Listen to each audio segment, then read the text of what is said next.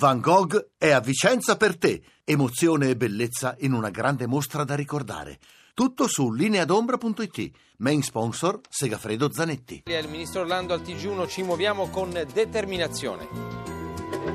Crack Cirio, la sentenza della Cassazione, 4 anni per il banchiere Geronzi, appello da rifare per l'ex patron Cragnolo.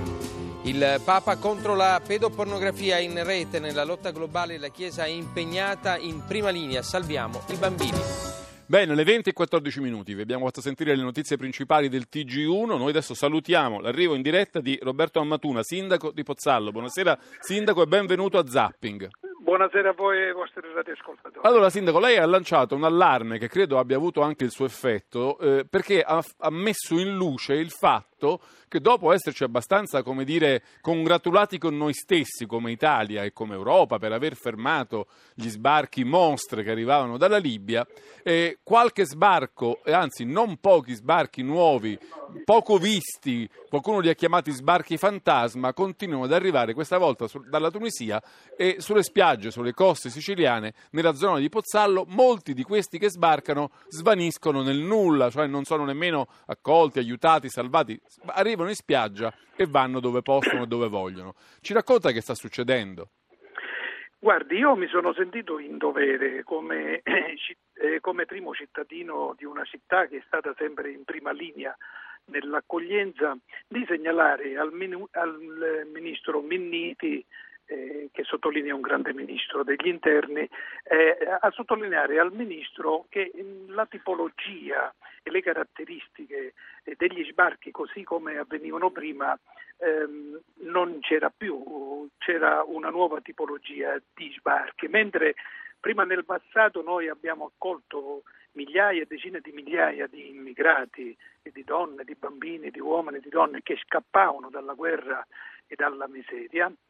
Oggi abbiamo un, un numero eh, di immigrati eh, nettamente inferiore rispetto al passato, eh, però sono un tipo di immigrati essenzialmente giovani, eh, di sesso maschile, di nazionalità tunisina, che ehm, sono piuttosto esuberanti, eh, un po' maleducati, non si sa il confine quale può essere eh, tra la maleducazione, l'arroganza, la prepotenza, che così determinano nei rapporti con gli operatori del centro di accoglienza eh, qualche problema. Nell'ultimo sbarco che noi abbiamo avuto, quello di tre giorni fa, 140 tunisini, una decina sono scappati e non è facile scappare. Perché diciamo dalla Tunisia non si ha la possibilità di essere riconosciuti come, come rifugiati eh, e, richiedenti diritto sì, d'asilo, non è uno di quei paesi da cui questa, questa possibilità. Quindi sono migranti, sostanzialmente migranti economici e lei dice molto spesso arrivano e si dileguano, no? Si... Ecco, alc-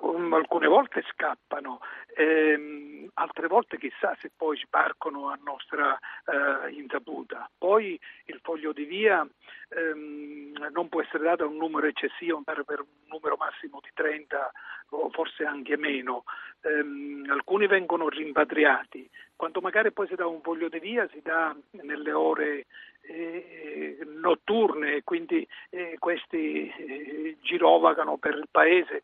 Eh, ben inteso, dico, non ci sono mai stati problemi nella nostra città, ma eh, il dovere di un sindaco è quello ecco, di segnalare questo. Perché il foglio di via li costringerebbe a, a tornare diciamo, nel loro paese entro una settimana, però quasi sì, nessuno perfetto. lo fa, no? nel senso perfetto. prendono il foglio perfetto. di via e, e, poi prendono il treno e vanno da qualche altra no, parte. No, ma io le dico di più, quando questo foglio di via viene dato nelle ore notturne questi girovagano per la città eh, e per la notte perché non ci sono pullman, non ci sono treni, eh, tutto questo può, può determinare alcuni problemi.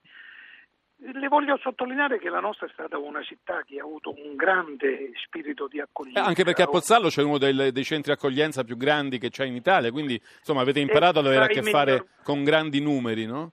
e fra i meglio organizzati. Io eh, dico sempre eh, che mh, eh, un centro in cui tutto funziona eh, con perfezione svizzera.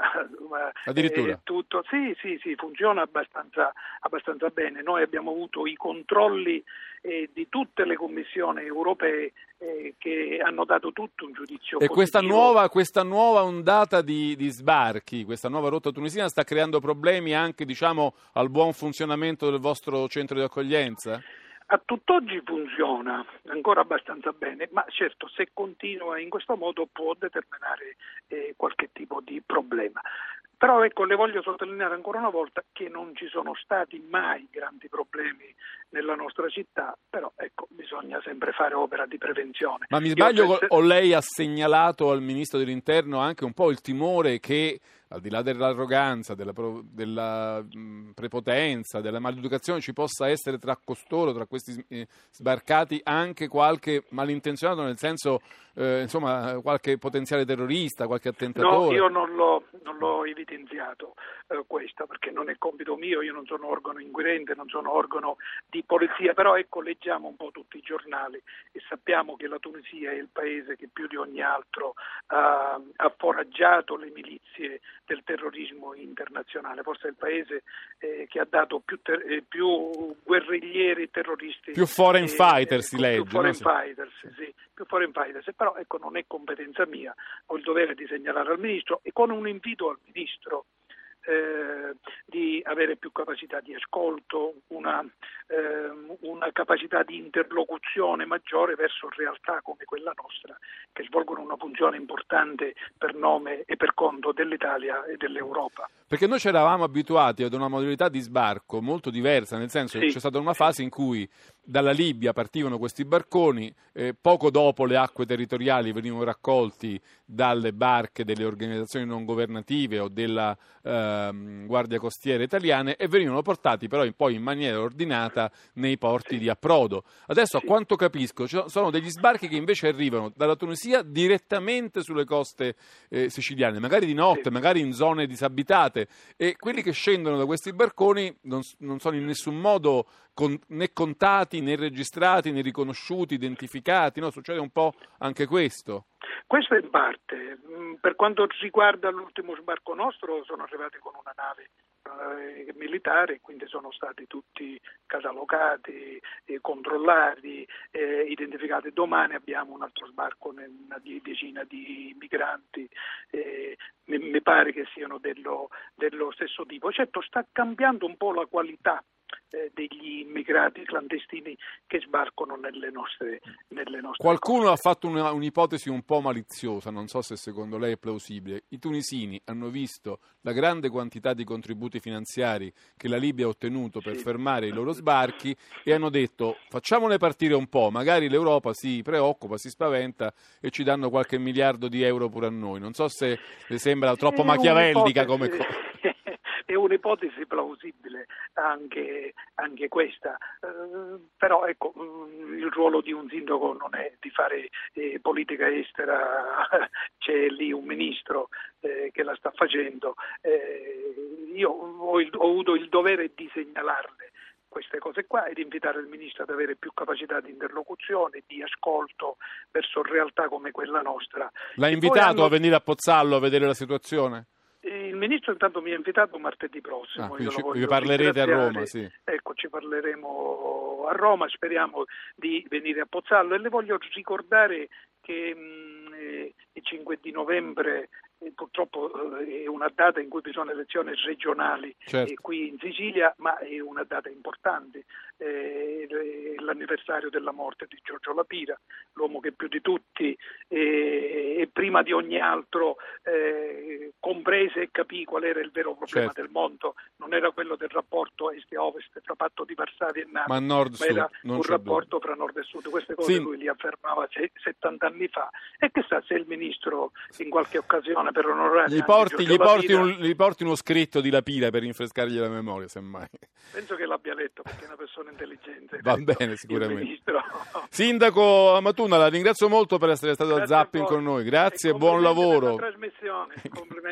Grazie Sindaco, Arrivederci. apprezzo molto i suoi complimenti. Allora, cambiamo argomento, andiamo verso la chiusura della puntata, non potevamo però non ricordare ai nostri ascoltatori eh, il, il premio Nobel per la pace che oggi è stato conferito alla ICAN, che è la campagna internazionale per l'abolizione delle armi nucleari. Noi ne parliamo con Francesco Vignarca, buonasera, benvenuto a Zapping.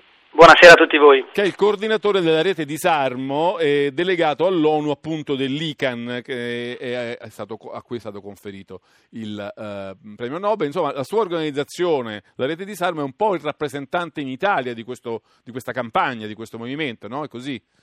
Sì, rilanciamo fin dall'inizio le azioni di ICANN insieme anche alla campagna senza atomica e proprio in accordo con il coordinamento internazionale eh, lavoriamo sia per quanto riguarda la pressione a livello delle Nazioni Unite ma poi ovviamente per tutte le attività sul territorio italiano perché una campagna di questa natura fatta dalla società civile internazionale riesce a essere efficace solo se riesce a essere sia globale e sia anche locale. Come avete interpretato diciamo, la vittoria del premio Nobel? Che messaggio ne ricevete e quale messaggio volete ritrasmettere?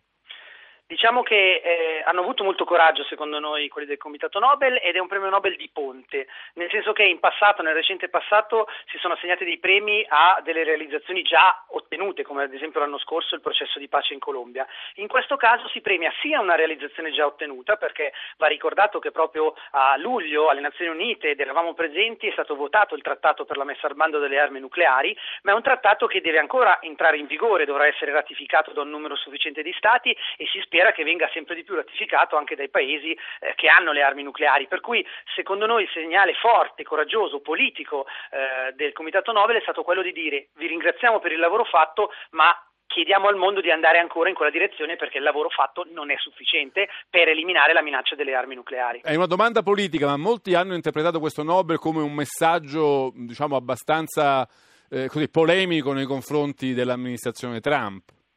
Lei lo- Sì, di- pensa che ci sia questo elemento?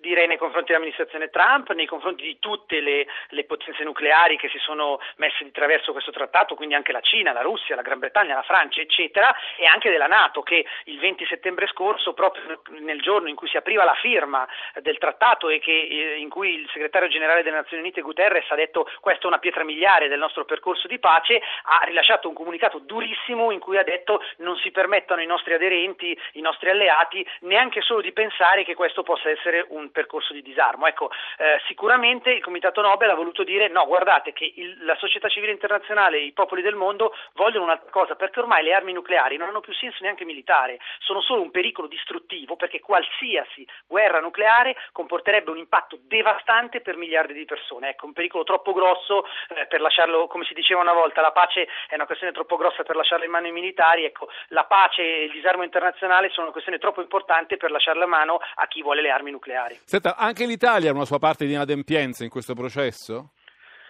L'Italia non ha voluto partecipare a questo processo nonostante la nostra pressione e nonostante continuiamo a chiedere di ripensarci, la nostra campagna è proprio Italia ripensaci, perché proprio in ossequio alle, a un po' ai diktat della Nato comunque a questa politica dei propri alleati ha detto di non voler partecipare, cioè a parole continua a dire che è per il disarmo nucleare ma non partecipa a questo percorso, nemmeno entrando nella discussione. Noi abbiamo chiesto siete contrari a questo percorso, però venite a discutere alle Nazioni Unite, venite a fare la vostra parte, invece ci è stato detto che preferiamo rimanerne fuori. Eh, un po' la prova ne è anche il comunicato appena uscito della Farnesina che ci ha messo dieci ore a, a scrivere in un comunicato eh, che il disarmo nucleare è importante ma né a congratularsi con la campagna né a dire che c'è stato un trattato di messa al bando. Ci sembra un po' una Ho rimozione. visto, ho visto degli accenti un po' più incoraggianti da parte di Gentiloni o sbaglio? Sicuramente, sicuramente Gentiloni eh, ha comunque in un certo senso ribadito un certo percorso e speriamo che si renda conto. Tra l'altro la cosa importante è che la prima uscita internazionale della coordinatrice internazionale della campagna Beatrice Fin sarà settimana prossima, martedì a Roma, perché le conferiremo con l'Istituto Archivio Disarmo il premio Colombe d'Oro per la pace. Siamo stati un po' precursori del Nobel ed è interessante che proprio in Italia sia la prima uscita internazionale del- del- dopo il Nobel, pubblica esattamente. Bene, ci ha dato E- anche una e- notizia su questo. Allora. Assolutamente e speriamo che il nostro governo eh, si faccia carico di questo percorso. Capiamo che non si può cambiare dall'oggi al domani, però l'Italia dovrebbe avere coraggio, l'ha avuto in passato per tanti percorsi, percorsi di pace, percorsi contro la pena di morte, sarebbe un segno... Le mine anti-uomo le mine anti-uomo, un segno incredibile, proprio perché noi abbiamo dobbiamo... eh, sì. armi nucleari sul nostro territorio sarebbe importante questo coraggio. Ci dobbiamo fermare. Io ringrazio molto Francesco Vignarca per averci raccontato il suo punto di vista sul Nobel per la pace di quest'anno. Io ringrazio tutti, saluto Giovanni Benedetti, Luca Conti, Valerio Riccioni, redazione, Leonardo Patanè, il nostro regista, alla parte tecnica, audio Paolo Ranaldi e video Ambrogio Bolzicchio. Vi do appuntamento a lunedì prossimo per una nuova puntata di Zapping. Un saluto e un grazie da Giancarlo Loquenzi.